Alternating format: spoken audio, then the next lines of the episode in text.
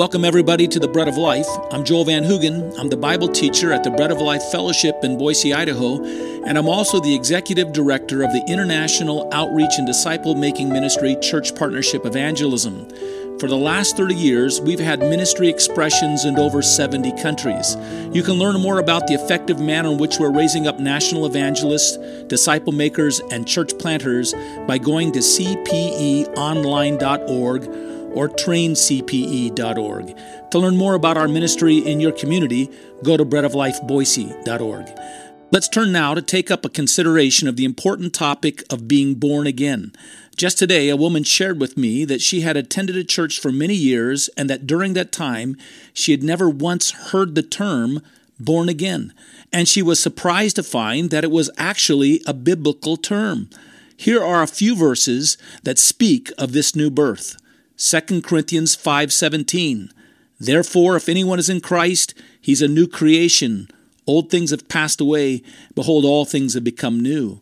Galatians 6:15 For in Christ Jesus neither circumcision nor uncircumcision avails anything but a new creation.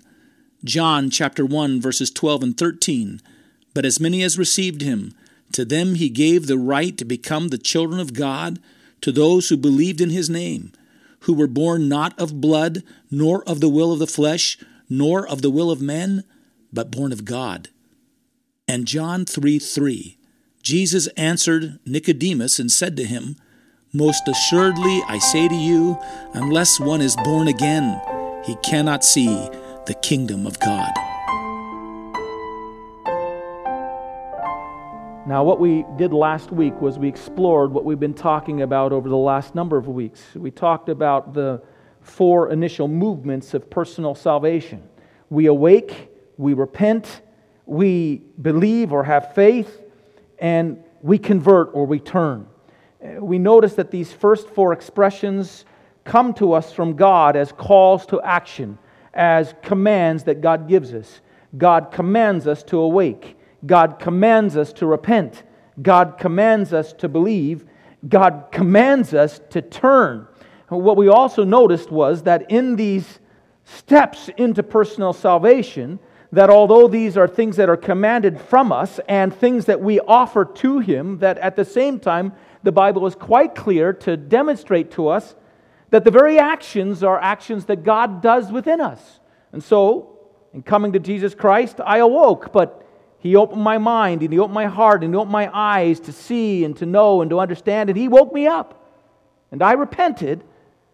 But the Bible is clear that God is the one who gives us or grants the gift of repentance. And I believed, but the faith that was expressed in that belief was not mine, but His gift to me. And I turned my whole being over to Him, and yet He was the one who turned me to Himself. But these are the things that we looked at last week. But now comes the momentum out of these four things that God calls us to and God does in us, comes this work of regeneration, the new birth, being born again. And in regeneration, there is no corresponding action on our part. There is no command given to us to be obeyed. Regeneration is a work of God that God does all alone within us without any expression on our part, without any action on our part. Those first four expressions were something that God did through us or along with us, but regeneration is something that God does in us all by Himself. So We'll just make this as our first observation, and then we'll begin adding additional observations to this over time. But the first observation is simply this regeneration is an internal work where God makes us a whole new person by putting his life in us.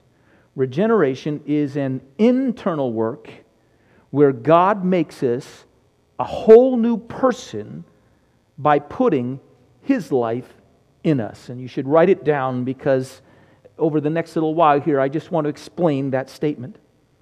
Paris Reidhead, in his work, Getting Evangelicals Saved, has a nice little illustration illustrating regeneration. He points out that when man fell into sin at that point in time, that spiritual nature that was made in man collapsed and fell, and he became spiritually dead. What happened in this fall was that he lost his capacity to spiritually receive the things of God.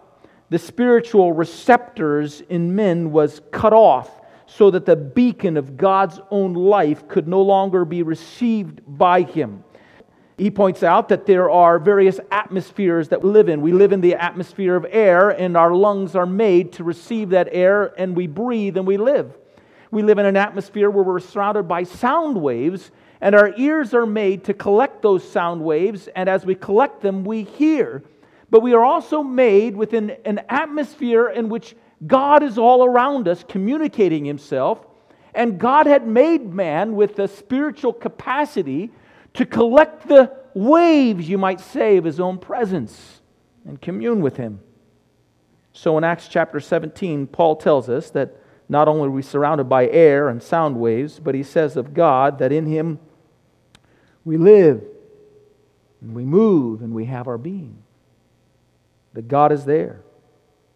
The very nature of God and the truths of God and the voice of God and the Spirit of God is sounding forth all around us, but that natural man fallen in his sin, which is a description of all men, apart from the work of Christ and trusting in that work. Natural man does not receive these things of God, though God is all around him, because they are spiritually received, and he or she is spiritually dead. Reidhead uses the illustration of a television set, and he beckons our mind back to that time when the book was written, in which television sets were all tuned into their antennas.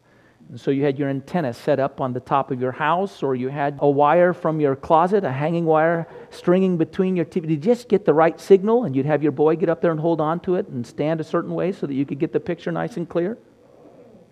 He said, you know, he might get up in the morning and decide that he wanted to watch the news in the morning and he went to turn his TV on and there was nothing there, nothing being received. And so he called out to his wife and he said, Honey, this TV is dead. Now, it's there in front of him. All its parts are there, but for some reason it wasn't receiving the signal, and the signal was out there.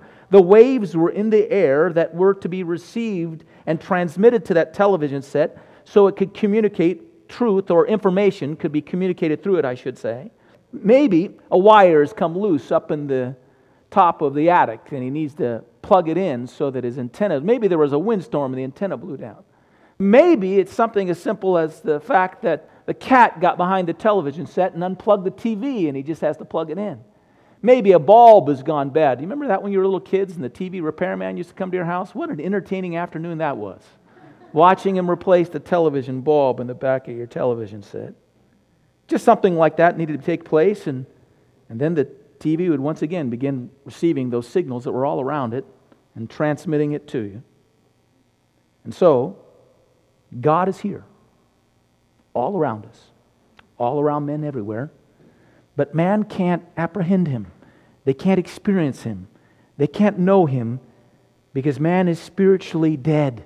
He's unplugged, his receiving set is dead. But at regeneration, God turns us back on. God makes it possible so that we can receive into our lives the things of God. We can receive the echoes and reverberations of His life. And so goes the illustration that Reidhead provides for us, and it is a good illustration. But it doesn't go far enough. Regeneration is more than just receiving the spiritual broadcast of God all around us. It is receiving God Himself into our very beings so that every part of us blossoms with His life. This is not, by the way, renovation. God doesn't come and renovate some old house. What He does is He comes and He gives to us a whole new life that's all our own and is all of Himself. This life is Christ Himself by the Holy Spirit becoming our very life. He becomes our light, He becomes our salvation. He comes to us, and we may say, He comes to us so really and so truly that we may say that we are His body and He is our head. We can't live without Him, and we have no life, and we realize we had no life before Him. But when He became our head, we were invigorated and we became a living being, spiritually alive. This is what it means to be regenerated. Salvation, in a sense, is made of two components. There is an element, if you broke it down, there are other ways of describing it, but if you broke them down, you could break them down into two broad categories. One of the categories is the doctrine or category of justification. The other one is this category that we call regeneration. When a person believes in Jesus Christ and puts his faith in Jesus Christ, at that moment he's justified. And when God justifies us, what God does is God establishes over us a legal decree where God sets in heaven or sets us before him in heaven and before his holy bench, God declares that we have been forgiven of all of our sins. That all of our sins have been atoned for. That is, they've been covered in the sacrifice of Jesus Christ for our sins upon the cross. Not only does God declare that we are forgiven of all of our sins and that our sins have been covered, and so they've been removed from our lives, the record of our sins is taken legally out of the way. But God then, in the same manner, applies to our lives the record of the righteousness of Jesus Christ. He covers us under the heading of all that Christ is and all of his righteousness. And all this takes place in heaven. So in heaven, God now looks down upon us, seeing the covering of the sacrifice of Jesus Christ, removing from us the sentence of our sins and all of our sins. And God looks down upon us, seeing us covered completely and all the record of all the righteousness of Jesus Christ. We're covered in his righteousness. We're justified. Justification takes place, it's a legal decree that takes place in heaven. Regeneration is this other part of salvation. Regeneration takes place on earth. God comes down, He comes into the repenting and believing heart. By the Holy Spirit, He enters into us and brings to us the life of the Lord Jesus Christ, and He makes us a new person. One is an external expression of God's justice over our lives, regeneration is internal. One is God covering us, and the other, God brings us into a whole new existence, one in which we become a wholly new person. And so Colossians 1:27 says this is the mystery of the gospel which is Christ in you, the hope of glory. It's regeneration. generation. And 2 Corinthians chapter 5:17 which we read again says if anyone is in Christ, he is a new creature or creation. Old things have passed away. Everything has become new. Well, thank you for listening to the Ministry of the Bread of Life. To learn more about our ministry, let me suggest you go to one of two websites. Go to traincpe.org to learn more about the work we're doing all over the world to equip and engage the body of Christ in personal evangelism, discipleship, and church planting. Or to learn about our work in your community, go to breadoflifeboise.org. Until the next time, God bless you.